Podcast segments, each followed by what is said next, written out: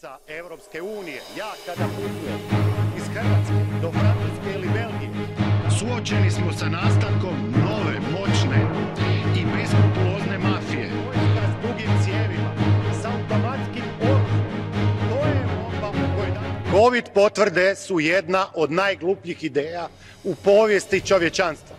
Osim što su direktno dovele do smrti ogromnog broja ljudi diljem svijeta jer su cijepljene osobe, a ne testirane, širile virus u bolnicama među ugroženim ljudima.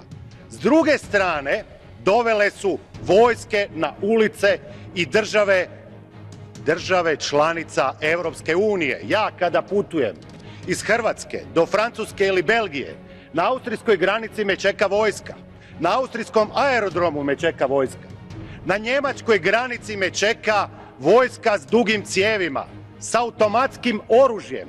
To je Europa u kojoj danas živimo. I to je posljedica te jedne idiotske ideje COVID potvrda. Nadam se da ćete steći hrabrosti i da ih ukinemo jednom za svagda.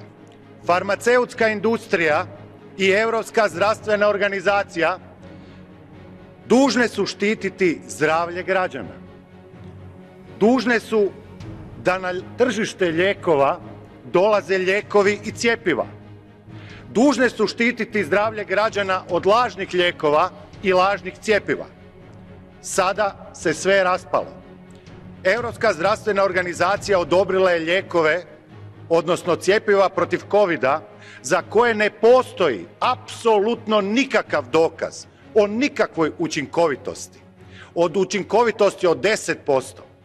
Učinkovitost njihova je apsolutna nula. U državama koje su potpuno cijepljene, epidemija i umrli se povećavaju. U Engleskoj 10 puta je više oboljelih od COVID-19 među cijepljenima i četiri puta više umrlih nego među necijepljenima. Sada je vrijeme da zaustavimo ovo ludilo i zaustavimo cjepiva koja to nisu. Suočeni smo sa nastankom nove, moćne i beskrupulozne mafije koja je opasnija od svih dosadašnjih oblika organiziranog kriminala. Radi se o mafiji koja umjesto oružja koristi medije i to medije svih oblika za kampanju straha kako bi prodala milijarde svojih proizvoda. Posljednjih godinu dana gotovo svi mainstream mediji diljem Europe i svijeta obavlja, obavještavaju građane i objavljuju neistine. Potpuno neistinite podatke možemo pronaći u svim medijima koji se objavljuju na jednaki način. Potpuno je jasno da se radi o jednom te istom izvoru financiranja koji želi putem kampanje straha omogućiti njihovim financijerima da svake godine prodaju nekoliko milijardi svojih proizvoda. Budite svjesni, kampanja straha neće strati iz razloga zato što zarađuju desetine milijardi svake godine.